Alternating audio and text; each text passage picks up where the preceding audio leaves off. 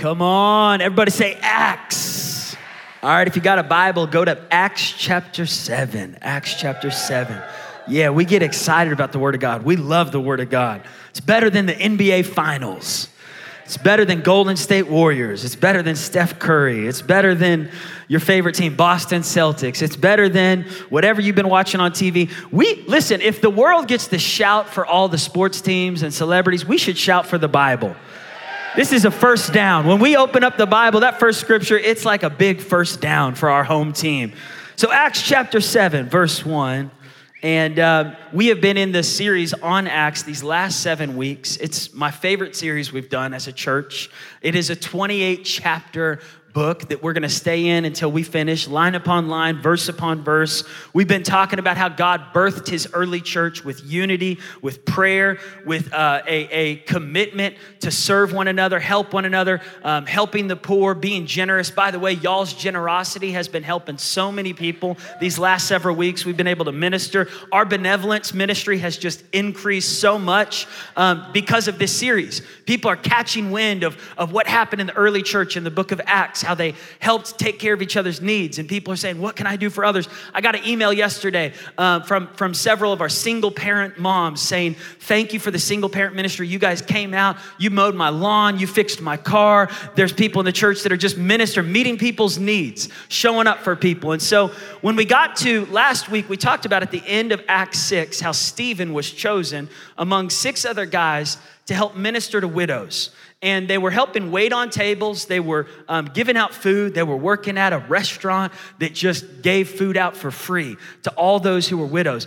By the way, we have a widows ministry here at Victory, Widows and Widowers, where we are constantly uh, ministering and helping take care of widows. If you are one, let us know. We want to get you on that list to minister to you, take care of you. That's the heart of God, is to minister to widows and orphans, looking out for one another. And uh, my mom does a great job working with Grand Grand to find out as many widows those widowers that we can serve here in the church. But Stephen was one of these guys that was doing that.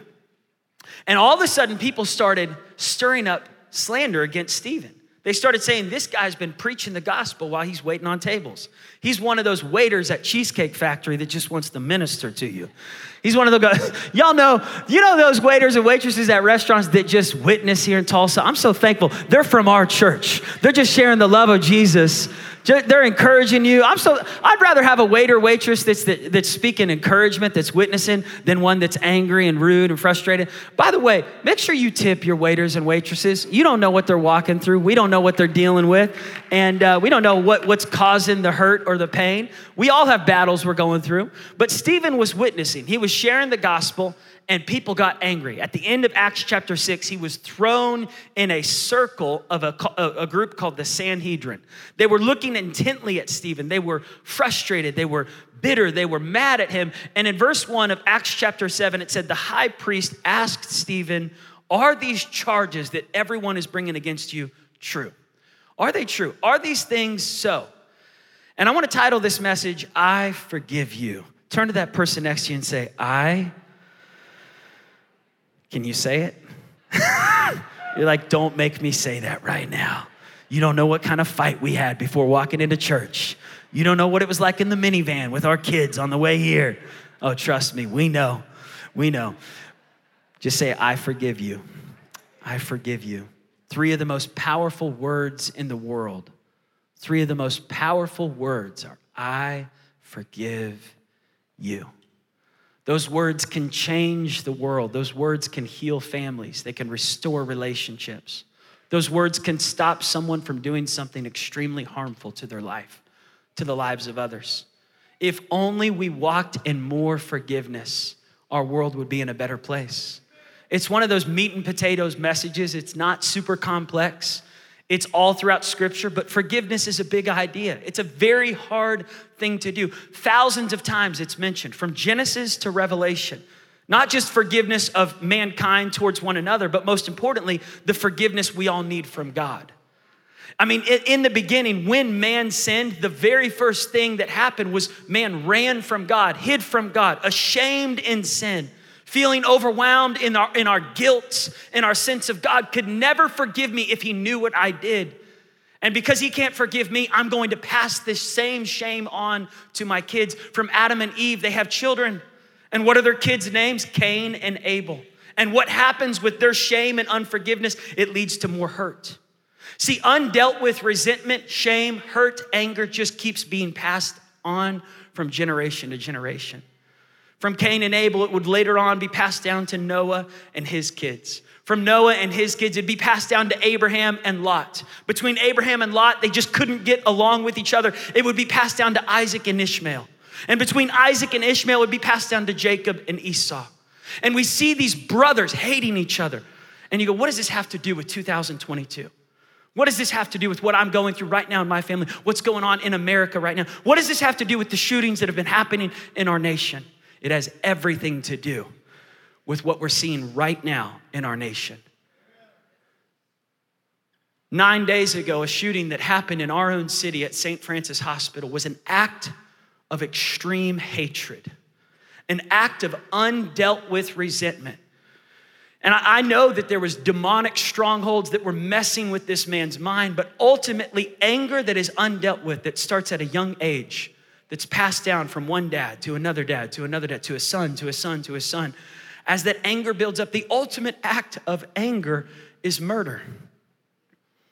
As, as policemen and, and federal investigators were looking into what happened in Tulsa and what happened in Uvalde, Texas, and what happened in all of these different shootings, it all comes back to people who, who carry a grudge, a bitterness in their heart towards any institution, any person, any family, a father, a mother, a son, a daughter. That undealt with anger starts festering It starts festering, it starts building up. And so today we're going to talk about it. This is why it's so important for us to guard our hearts because here Stephen is faced with all these religious people who claim to be followers of God, believers in God. And by the end of Acts chapter 7, the same guys who are inviting people into the temple to hear the gospel pick up stones and stone this young man, Stephen, to death. Literally in front of everyone they stone a man to death. But I want us to look at the story of Acts chapter 7 because it is a story of forgiveness. It says, So Stephen began to preach to the Sanhedrin. He says, Brothers and fathers, listen to me. The God of glory appeared to our father Abraham. He starts with the Old Testament. He says it was Abraham that God called. And when Abraham left the place he was in and went to an unknown place, God spoke to him and told him he would give him children. But when that didn't work out at first, Abraham got, you know, uh, Abraham didn't know what to do until he trusted God and God blessed him with a child, Isaac. And, and then through Isaac came Jacob. And then Jacob had 12 patriarchs. And we get to verse 9. It says, Because the patriarchs were jealous of Joseph, they sold him into Egypt. Now, Stephen, the martyr in the book of Acts, is preaching a sermon about Joseph. And I just think this is ironic that Stephen is about to show radical forgiveness and he decides to spend several scriptures talking about a guy who modeled forgiveness best in the Old Testament. Joseph was one of the greatest examples of forgiveness that we can look at.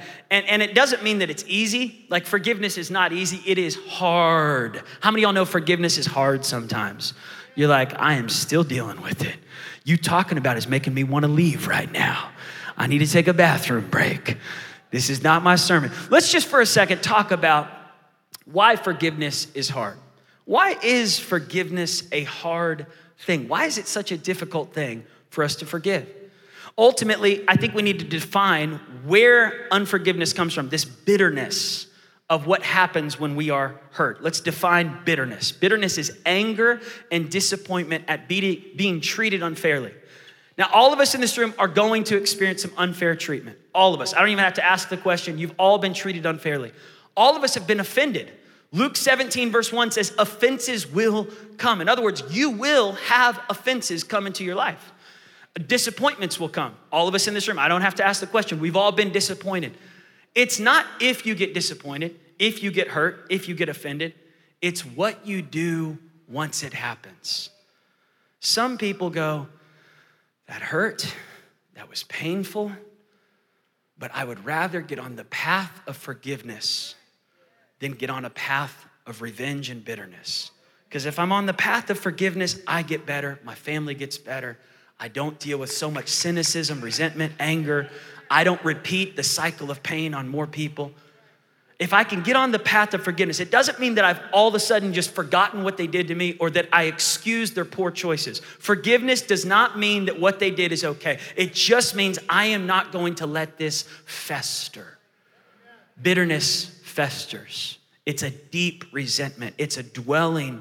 It's a sadness. It's I just can't get past this. I just can't get past this.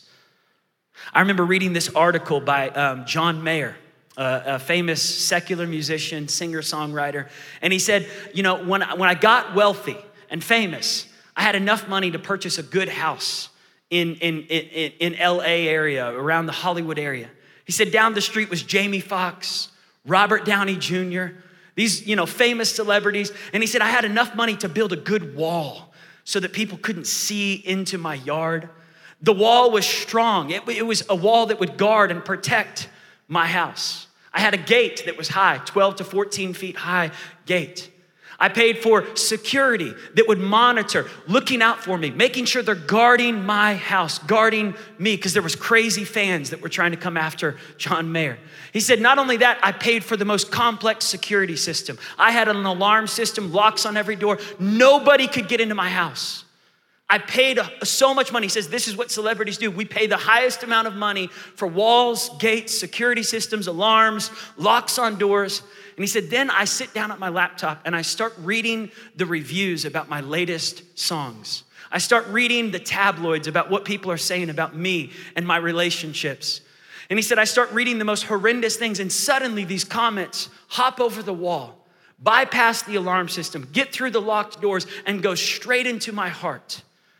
And he said, as celebrities, we are the worst at guarding our hearts. We're the best at guarding our houses, the best at guarding our external stuff, but the worst at guarding our hearts. Now, this is a secular person talking. As Christians, we know we are called, most of all, guard your heart above all else. Proverbs 4, verse 23 says, guard your heart more than anything else what did Stephen need to know going into this circle of people that were ravenous, wolves waiting to attack him? He needed to know you may not be able to convince these guys. No matter how much explaining you do, some people are committed to misunderstanding you. You know what I'm talking about? And here Stephen is, he's preaching this incredible message from the Old Testament to the New Testament, and these people are growling at him. It, the Bible actually says they're grinding their teeth. They're grinding their teeth. And Stephen is doing his best to preach, and all of a sudden, everybody said, Guard your heart. Guard your heart. Guard your heart. We're in a world of people who have unguarded hearts, and anything can come in. I want to look at, he starts talking about Joseph here. He says, There was a jealousy towards Joseph, and out of their jealousy, the anger led them to almost murder him, but instead of murdering him, they thought, let's make money off him. So they sold him as a slave into Egypt. But God was with him. And God rescued Joseph from all of his troubles. Can I tell you something? When you guard your heart, God looks out for you. When you stay in a place of love and mercy, God is with you. You might still go through valleys, you might still go through hurts, you might still feel like you are in the bottom of the pit, you might still feel abandoned. I'm not saying that everybody's gonna like you, that is not a promise in the Bible, but God will be with you. God is with you, and you and God are the majority. If you got God with you, if you can be right with God in your heart, the most important person to be right with is God. I'd rather be right with God and wrong with everybody else than be right with everybody else but wrong with God. But we live in a world where we want to be popular, we want to be liked, we want everybody to approve of us. And that's a tough thing. Because Joseph here finds himself alone with God, and God would rescue him from his troubles. And Stephen says he gave Joseph wisdom and enabled him to gain, gain the goodwill of Pharaoh, the king of Egypt. So Pharaoh made him the ruler over Egypt and all his palace. Because Joseph was walking with a guarded heart, a love of forgiveness, God promoted him, God lifted him up. But then a famine struck all of Egypt and Canaan, verse 11, bringing great suffering, and our ancestors could not find food. Who were the ancestors? The 12 brothers who almost killed Joseph, tried to assassinate him, but instead sold him as a slave. This is why we got to be careful. When we burn a bridge, we might have to cross the same bridge we burned. Never burn a bridge Try your best to do everything you can to make it right. So here it is. The same brothers who sold him, when Jacob heard there was grain in Egypt, verse 12, he sent our forefathers on their first visit. On their second visit, Joseph saw his brothers and he told them who he was. I want to go back to that moment. Let's, let's go back in the Old Testament to Genesis 45. Genesis 45. In fact, let's look at Genesis. Before we go to Genesis 45, let's look at Genesis 42. Genesis 42. You all with me this morning? Can we dive into Bible study? Genesis 42. What does forgiveness look like? And we'll start with verse 5. So Israel's sons were among those who went to buy grain, for there was a famine in the land of Canaan.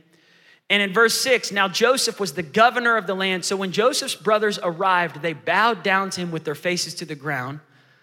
And verse 7, as soon as Joseph saw his brothers, he recognized them, but he pretended to be a stranger and he spoke harshly to them.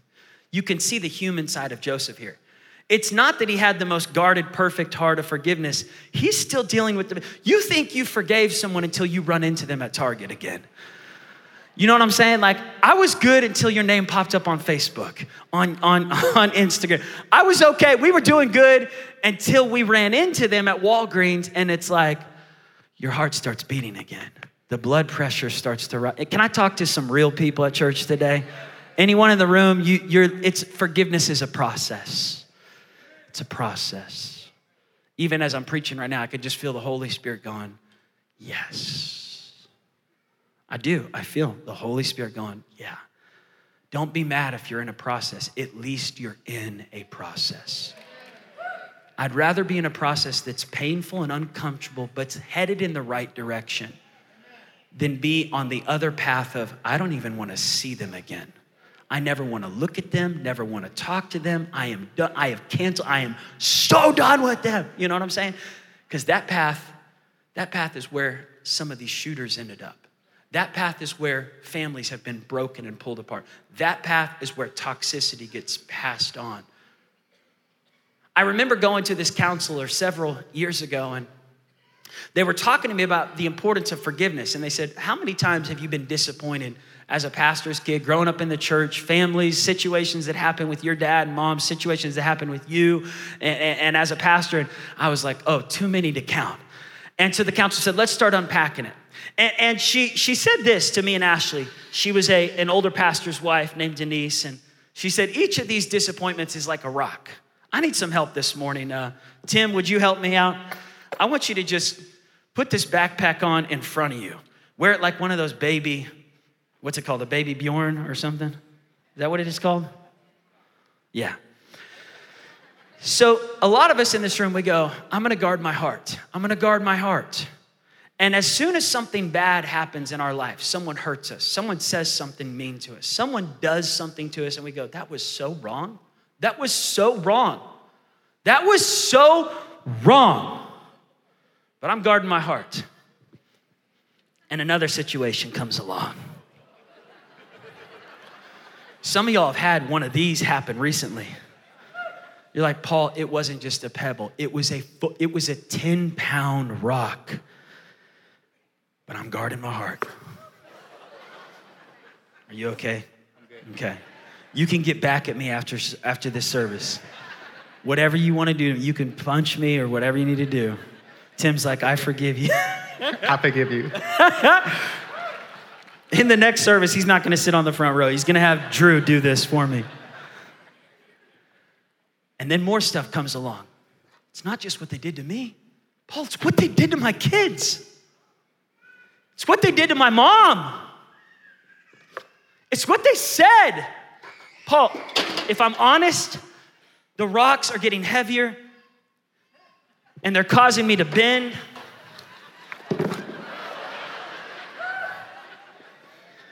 This is what happens. An unguarded heart, all of a sudden you got to keep it all. You can't even stand up. It's got you so bent over. Bitterness affects your posture. There's moments in the Bible where Jesus encounters people and they're just like this because of what life has done to them. I just couldn't let it go. I couldn't, what my ex did to me. I couldn't let it go.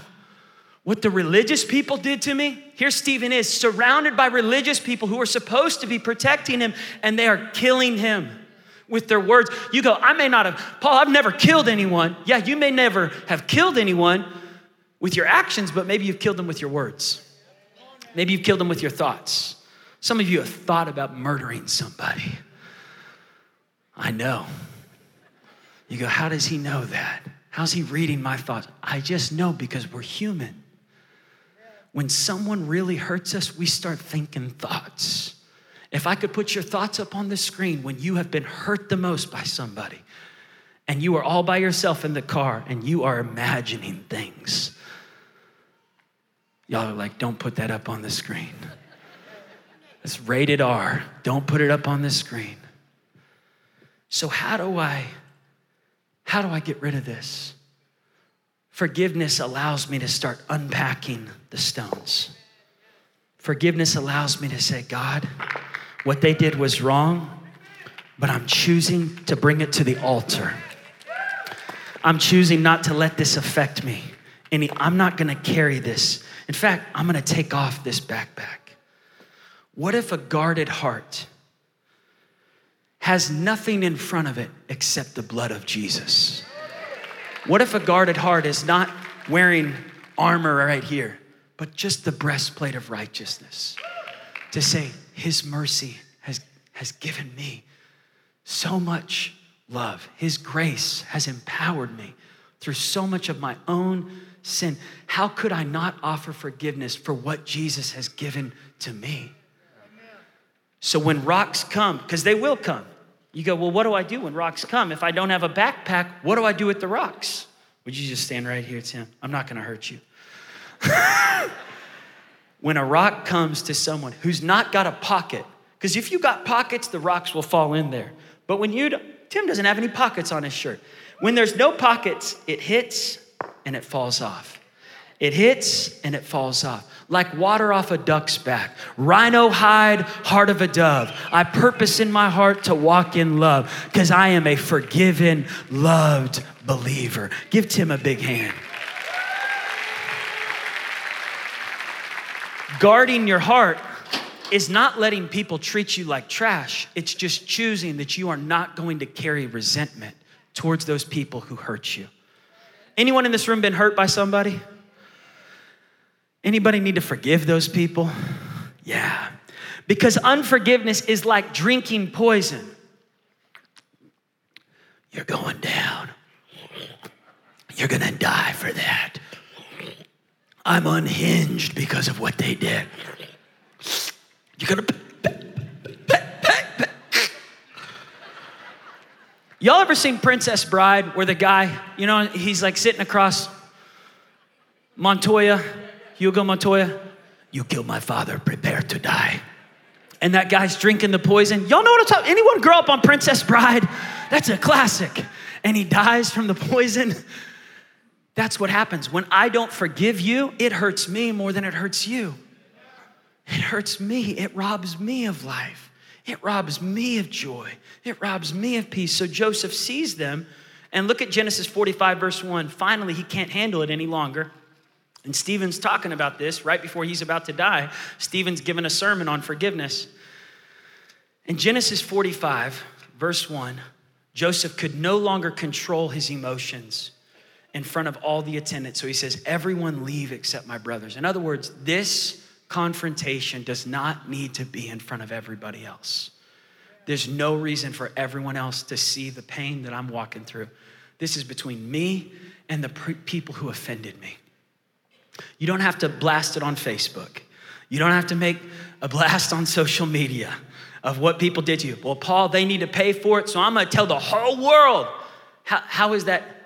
We want our world to get better, but when we add to the noise of pain, it only gets worse.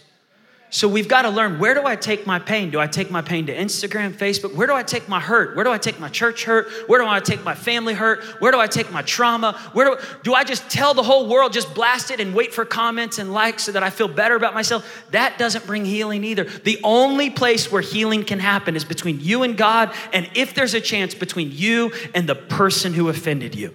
And sometimes you don't get that chance. Sometimes it's just you and God. But Joseph has the chance and he begins to weep so loud that the Egyptians can hear his tears, but they can't hear his whispers. And Joseph says, I am Joseph. Is my father still alive? His brothers could not even speak, they were terrified in his presence. Joseph said, Come close to me. Come close to me. Come close to me. See my scars. See what happened. And he says, Don't be depressed. Don't be distressed. Don't be angry with yourselves. Look what Joseph says. Don't be angry with yourselves. You sold me, but God saved me. You tried to get rid of me, but God sent me ahead of you to provide for you. And I forgive you. Somebody say, I forgive you. Joseph threw his arms around his brothers and he began to weep on Benjamin. And then from Benjamin, he kissed each of his brothers, weeping over them, hugging them, saying, I forgive you.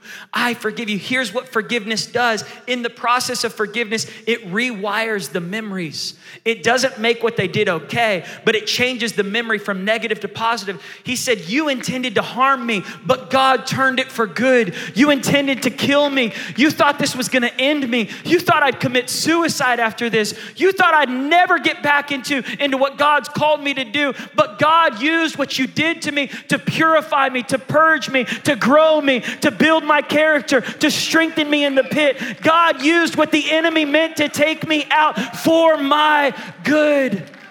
Forgiveness helps me to look at something that was so painful and go, God used it. Somebody say, God used it. Can God use the painful things in your life? He's not the author of your trauma, but He is the healer. He's not the author of your pain, He's your healer. Last night after service, this elderly woman came forward and she brought her young, I thought was her daughter. And she says, This is my great niece. I'm her great aunt. I've basically raised her. And as I was talking to both of them, she said, The, the, the uh, great aunt, she said, I've experienced so much pain from my ex husband. And she said, If I only told you just a fraction of it, it's a movie, what's happened to me. She said, Tonight, God just started turning my heart to forgive him.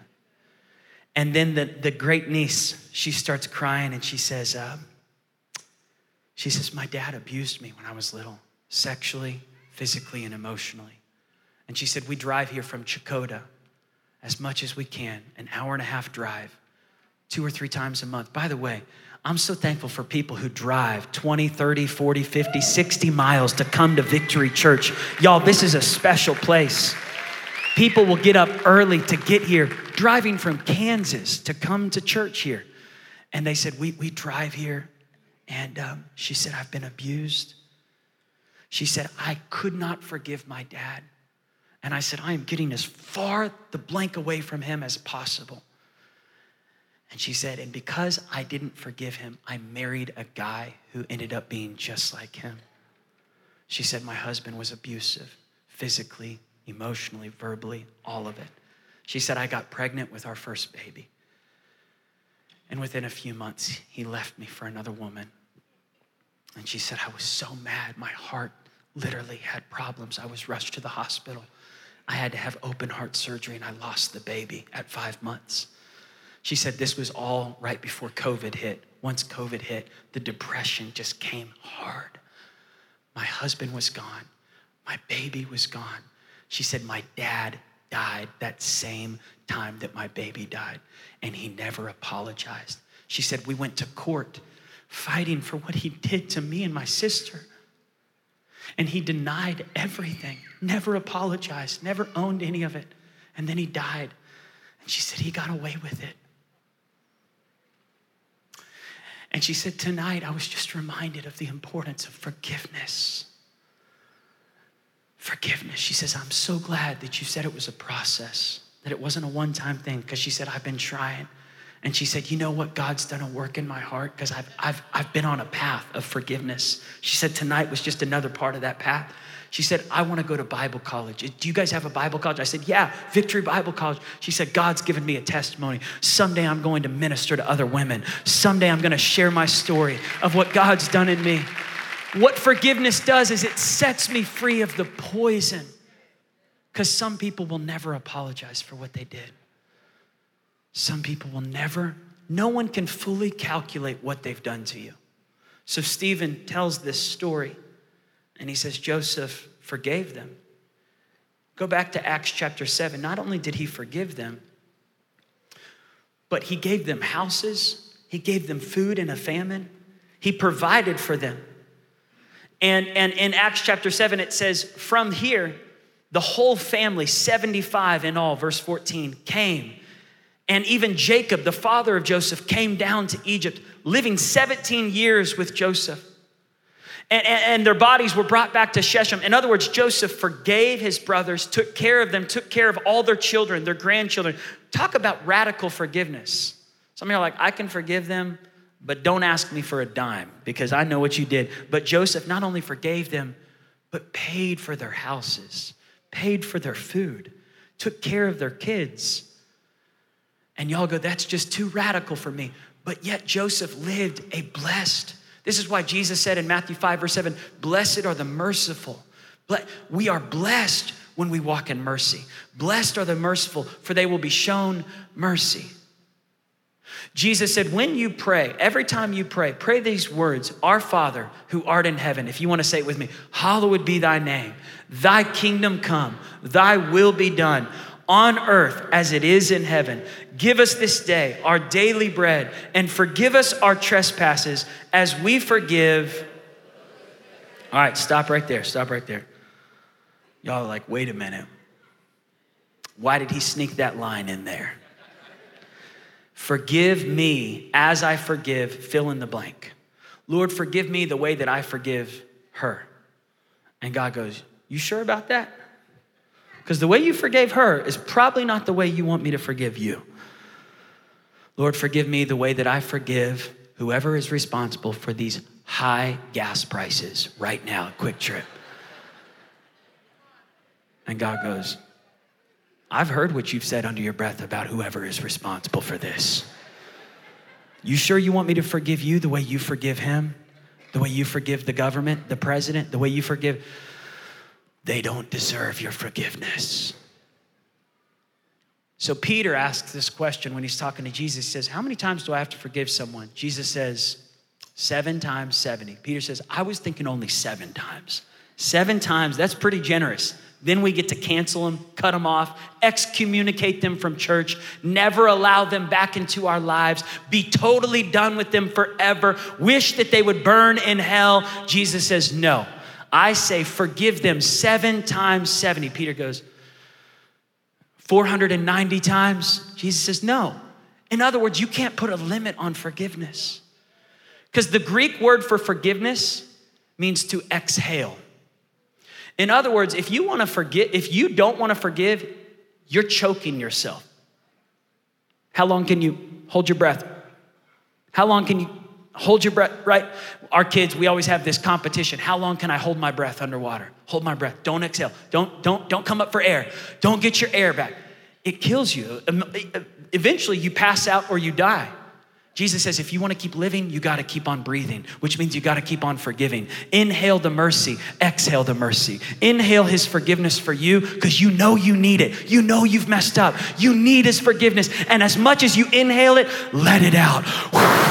Breathe out the forgiveness of God on others. If you've inhaled it, exhale it. If you've got all that air inside for you, because when you miss it, you want grace. When your kids miss it, you're hoping the teacher gives them grace. When your friends that are close to you that you'll fight for, when they miss it, you, you're okay with grace. But when somebody wrongs you, you're like, no grace for them. And God says, as much as you need it, give it away. As much as you need that forgiveness, how do I forgive? Number one, I've got to remember what I've been forgiven of by God. Everybody say, remember. Remember. Remember what you've been forgiven of by God. Number two, reflect on how Jesus forgave those who killed him and all of us of our sin. In Luke 24, Jesus said, Father, from the cross, while he's dying, while people are making fun of him, mocking him, putting a spear in his side, putting wine to his mouth, telling him that he's a heretic, He says, Father, forgive them, for they know not what they do. Father, reflect on how Jesus forgave people and even said they're ignorant of how much pain they've caused. Because some of us in the room, we go, they know how much. No, people don't fully know how much pain they've caused. They don't. We don't. Jesus says, I forgive them because I believe they don't even realize what they've done. Reflect on how Jesus forgave those. If Jesus forgave, if anyone in the room has been crucified before, then you can maybe be on the same side. But none of us in this room have ever hung on a cross before. Yet Jesus did. And in hanging on a cross, he forgave people and even said, They know not what they do.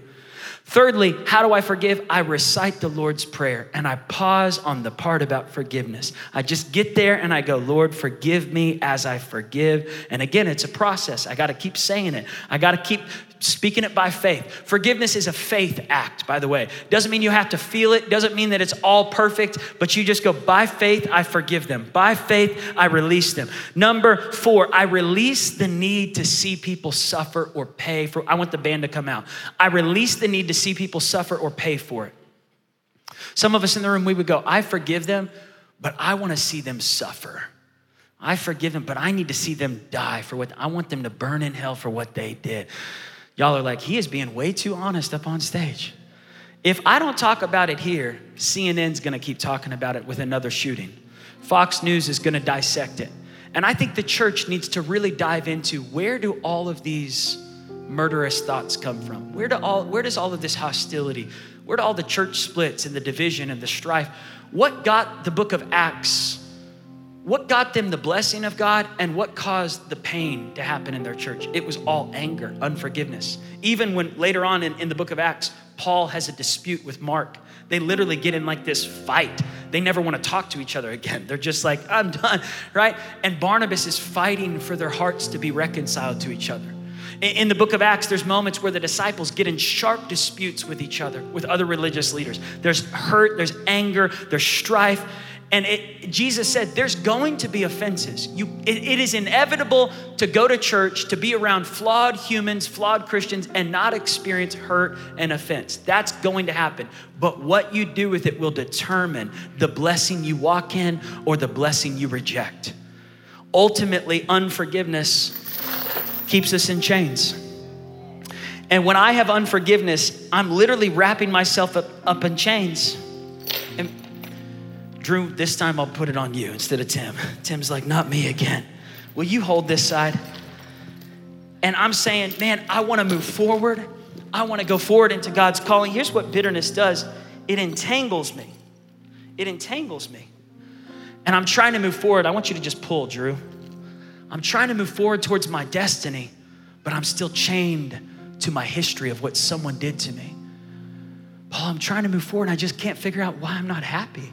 Just can't figure out why, why all my relationships are, are not good. I can't figure out why I can't be peaceful. I can't figure out why I can't sleep at night. In Acts chapter 8, there's a guy who gets saved, Simon the sorcerer. And he tries to pay to get the power of God. And Peter rebukes him. He says, You cannot buy the power of God, it is not for sale. But then he says this eh, go to 8, chapter 8, verse 20. 24, actually. I don't have my, I, my Bible's over there. verse 23. No, no, no, don't let me get it, Drew. Keep me back. There it is. Peter says this I see that you are in the gall of bitterness. Your version might say, Your heart is trapped in bitterness. John Bevere calls offense the bait of Satan. The, the Greek word for offense is scandalon, which means a trap. It is a trap to carry an offense towards people, to carry hurt, to carry on, and it traps you and it chains you so you can't move forward.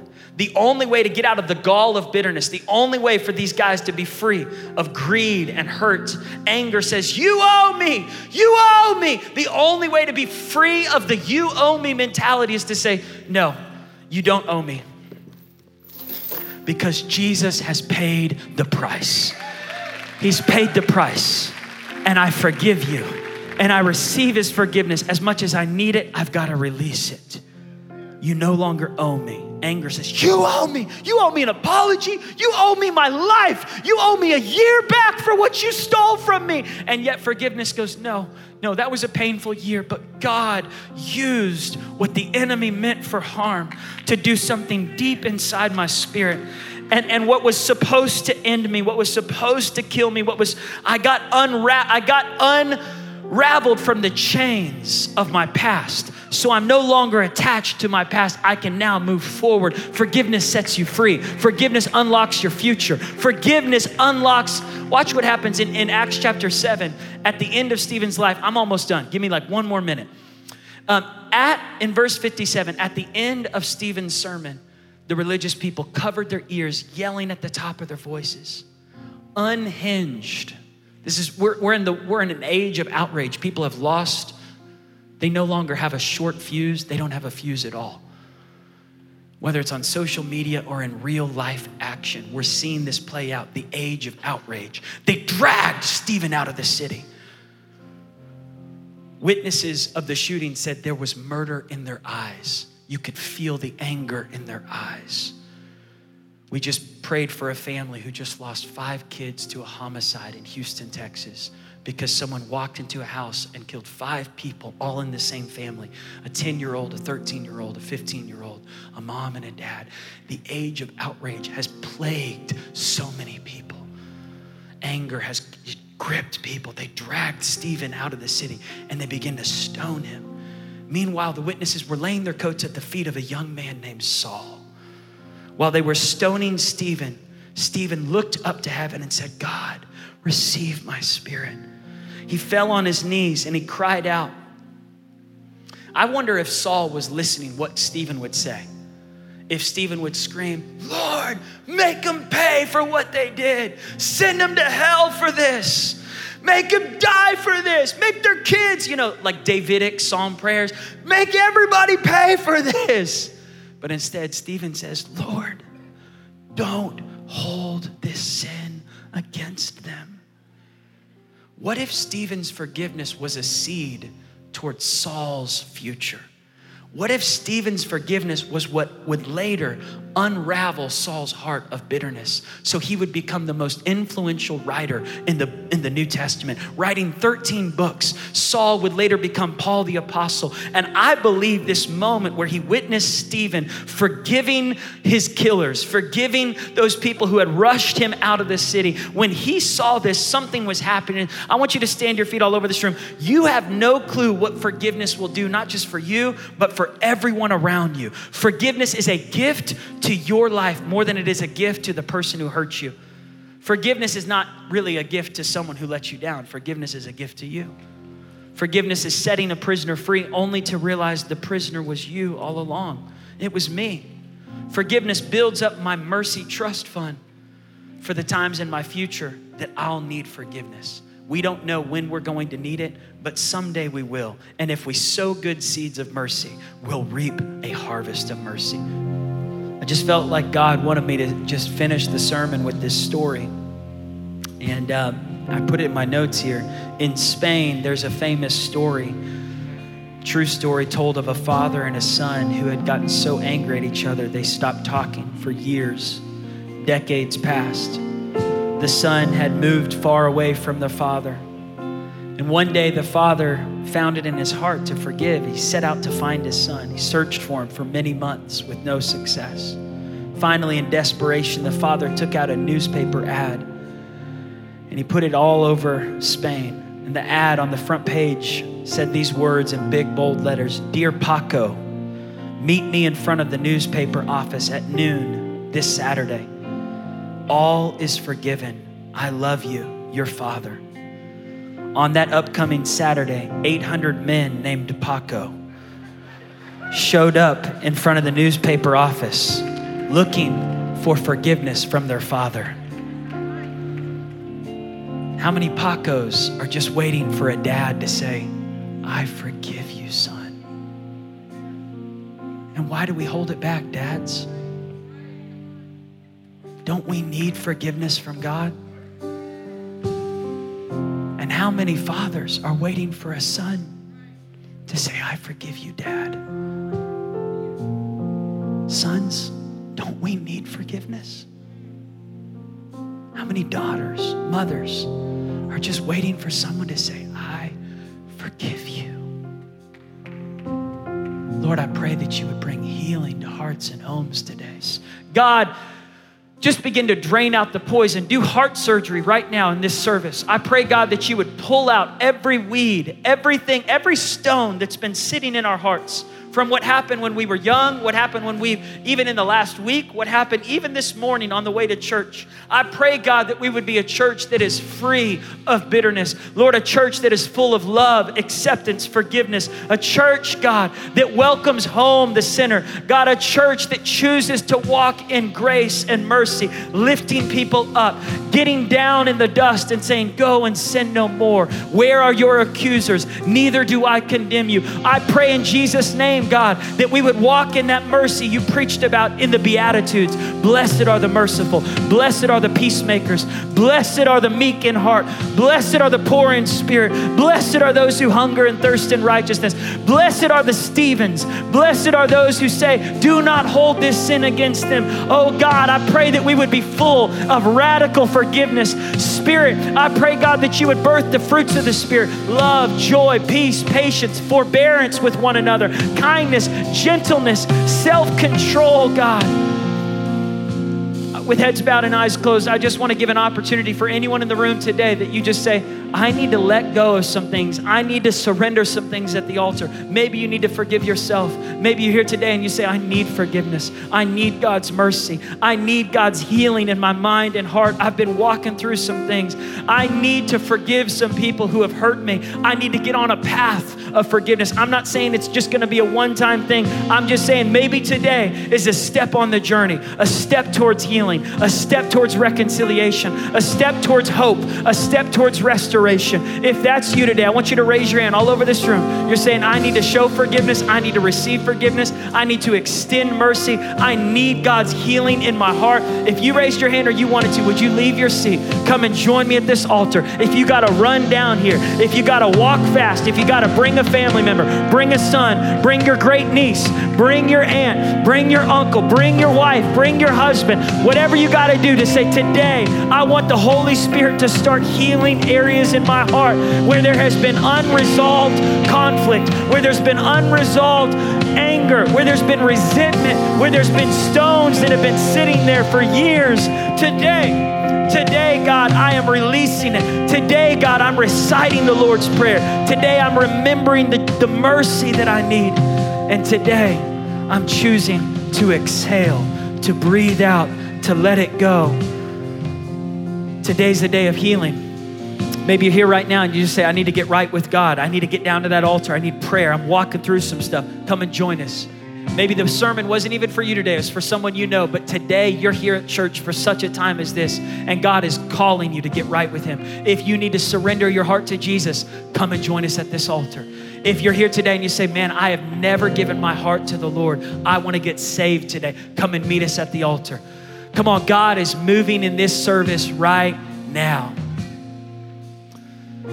let's just take a few minutes before we dismiss just to let the Holy Spirit minister to those at this altar, in the room, online. Yeah, let's just sing this to God. Just take a minute just to worship Him.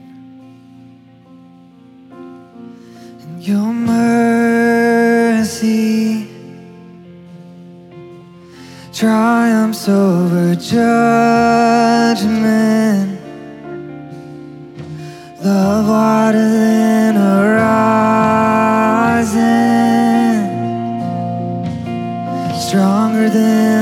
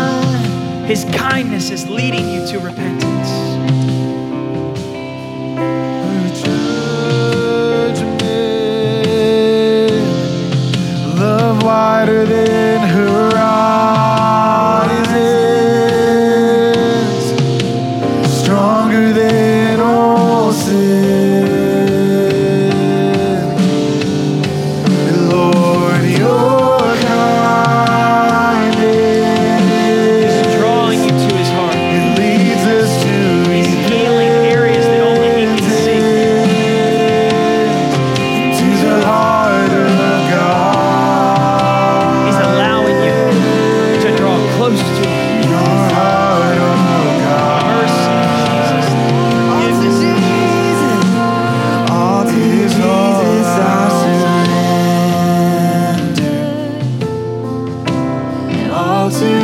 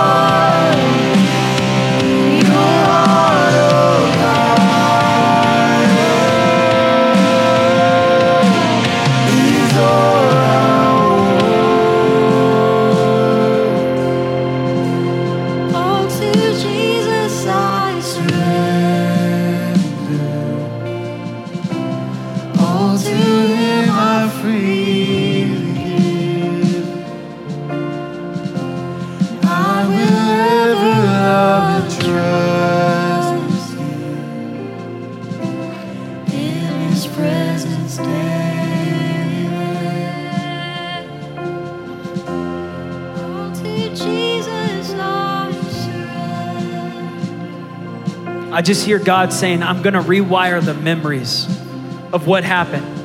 This is what happened with Joseph. When he started forgiving his brothers, he said this He said, You betrayed me, but God gave me the grace to forgive you.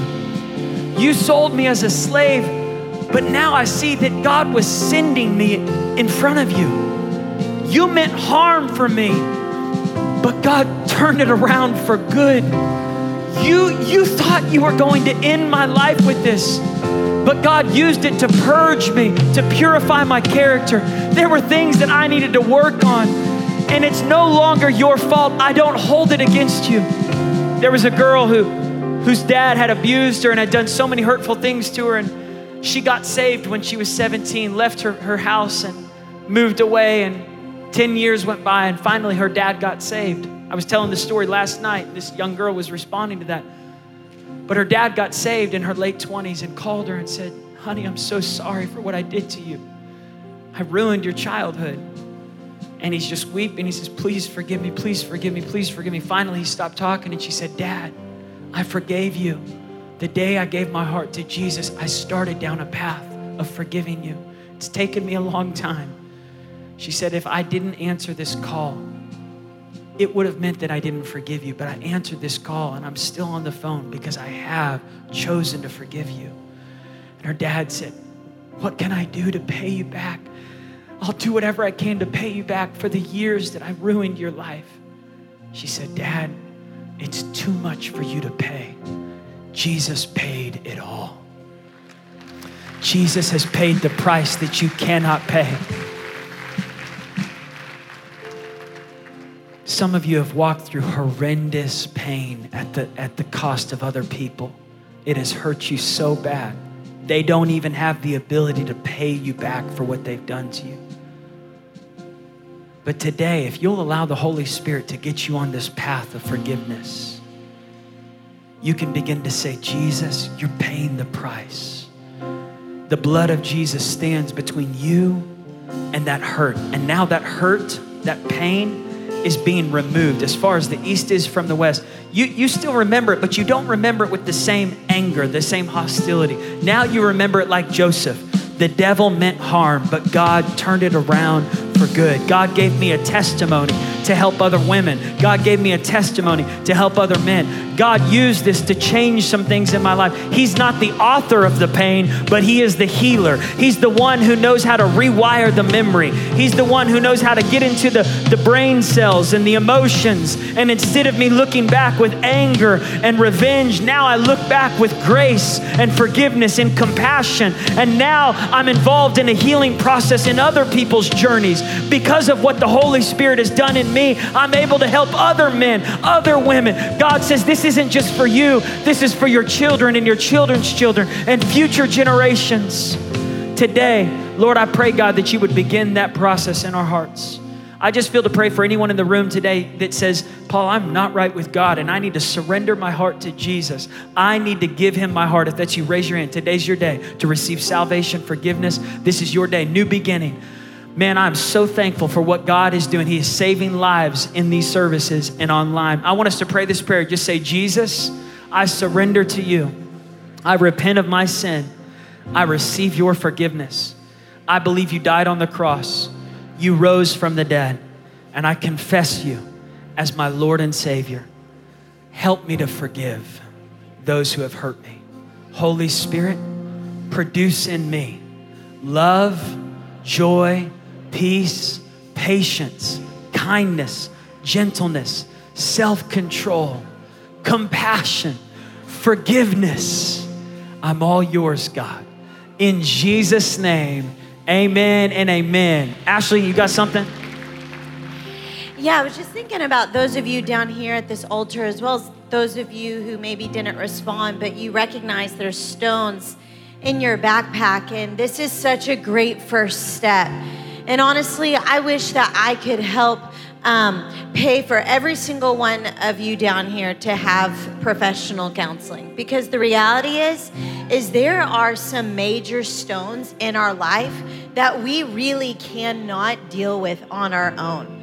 And there's some specific situations. We have these moments of responding to the altar and paul mentioned the trauma that's represented. But man when it's when it is when it hurts, it is so difficult and it is easy to get confused of what we do with our hurt because it's so personal.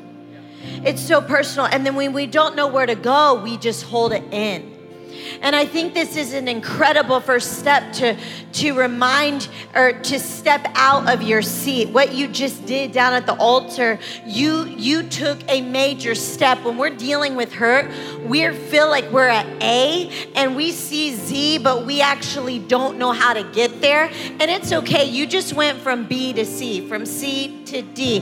And sometimes what happens, I know I'm not the only one. I respond in a moment. I forgive, God. I recognize I cannot receive your forgiveness if I don't forgive. But what happens is you wake up tomorrow and you're reminded of your hurt. And because you're hurt, you feel like you didn't forgive. But can I tell you, just because you forgive, it doesn't mean the sting went away. It just means some multiple moments, like Paul was saying today, we have to choose to, I forgive, fill in the blank. I forgive, fill in the blank.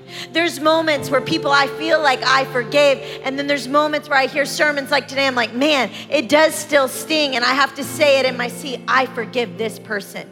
Because what the devil wants you to what the devil wants to do, he wants you to misinterpret your hurt. And he wants to convince you, oh, you didn't forgive them. No, don't allow the devil to steal what God is initiating in this moment. Just because you have to keep saying, I forgive, it doesn't mean that you're not on a path of forgiveness. And so there's just a few things that I want to just tell you down here, just to help you. As much as I would love to be like, hey, everybody, I think we all need a lot more therapy than we would like to admit. And the reality is, I know that's costly, but we have, we talked about today, we have some incredible groups. We have some groups led by some professional counselors. One of them, uh, Ethel down here, leading grief recovery. I mean, that is huge. Grief, I lost my mom, whether it's loss of, of moms or whether it's loss of friendships, whether it's loss of time, whether it's loss of whatever it is. Grief, the cycles of grief is the same. And the reality is, is most of us get stuck, stuck in a step of grief. And we need lifelines to pull us out. We have another one led by Pastor Maria Younger on Wednesdays and Sundays, a professional counselor. It's labeled overcoming addictions, and that can be like, oh, I'm not addicted. But the reality is, sometimes we really are addicted to pain, addicted to victim mentalities. And the reality is, is because we don't know how to get out. Can I tell you one of the best advice that I've ever gotten when it comes to dealing with pain?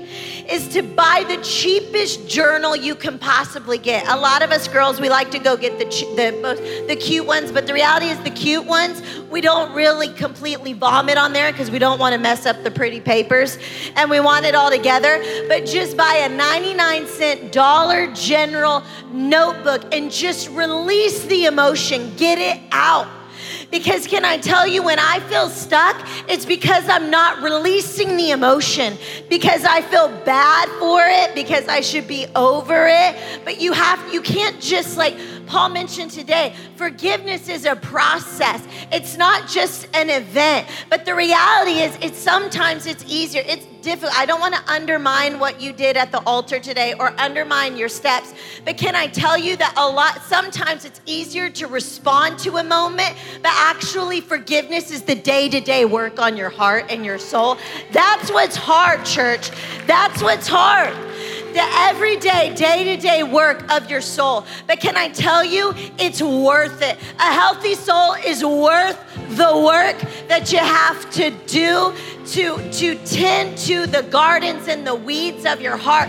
Because can I tell you, there are moments where I in a respond to an altar in a church service, and it was like, man, I am a professional weed whacker. I was just just whacking those weeds in my heart, the enemies of the heart. And and it feels great. And then I wake up and it's like the Amazon jungle again, all over again in my heart. It's the work of the soul. Uh, God, I forgave them. I forgave them. So releasing that emotion because what happens, church, can I tell you, church, it's so heavy on my heart. My prayer, our prayer, is that we would not just grow in spiritual maturity, but that we would grow in emotional maturity. And the reality is, is that church, we can get so used to quoting scriptures, and that's great. You should do that. But that courage from Christ should be, uh, should be, uh, uh, it should be seen in our everyday ability. It takes courage to confront pain. Can I tell you, it takes courage to confront issues in our heart. But if we cannot suppress those emotions, did you know that, that depression is just suppressed anger? if you can't find right places or learn how to release those emotions, get it all out, what happens is bitterness is just suppressed, unsuppressed pain. But you got to get it out. You got to write it out. But we have a heavenly Father who's not going to judge your Davidic prayers and issues in your journal because if you can't get it out with your heavenly Father, you're going to take it out on someone else. You got to be able to get it out with your heavenly Father on that journal. Get it out, not suppress the pain, not feel like, God, I should get over this because I've been a part of the church for however many years. No, it hurts. It hurts. You have a heavenly Father that empathizes with your pain. And He's not saying forgive and just get over it. No, He wants to walk you through a process. He really does because so many of us in a church have a false view of God that is saying, hey, forgive, forgive. Well, forgive and get over it. And so then we just feel like God is asking us just to act like everything's okay and that it didn't hurt. No, He's not asking you to deny. He's not asking you to ignore your pain. He's saying, I want to be invited into the painful spaces and I want to help you walk through it. But because as believers, as people, we don't know how to walk through it, we just go over it, we just go under it instead of walking through it. But, church, we're gonna walk through some things. And the Lord is gonna teach us, and we're gonna call on lifelines to do that. And so, just again, some practical steps out of this.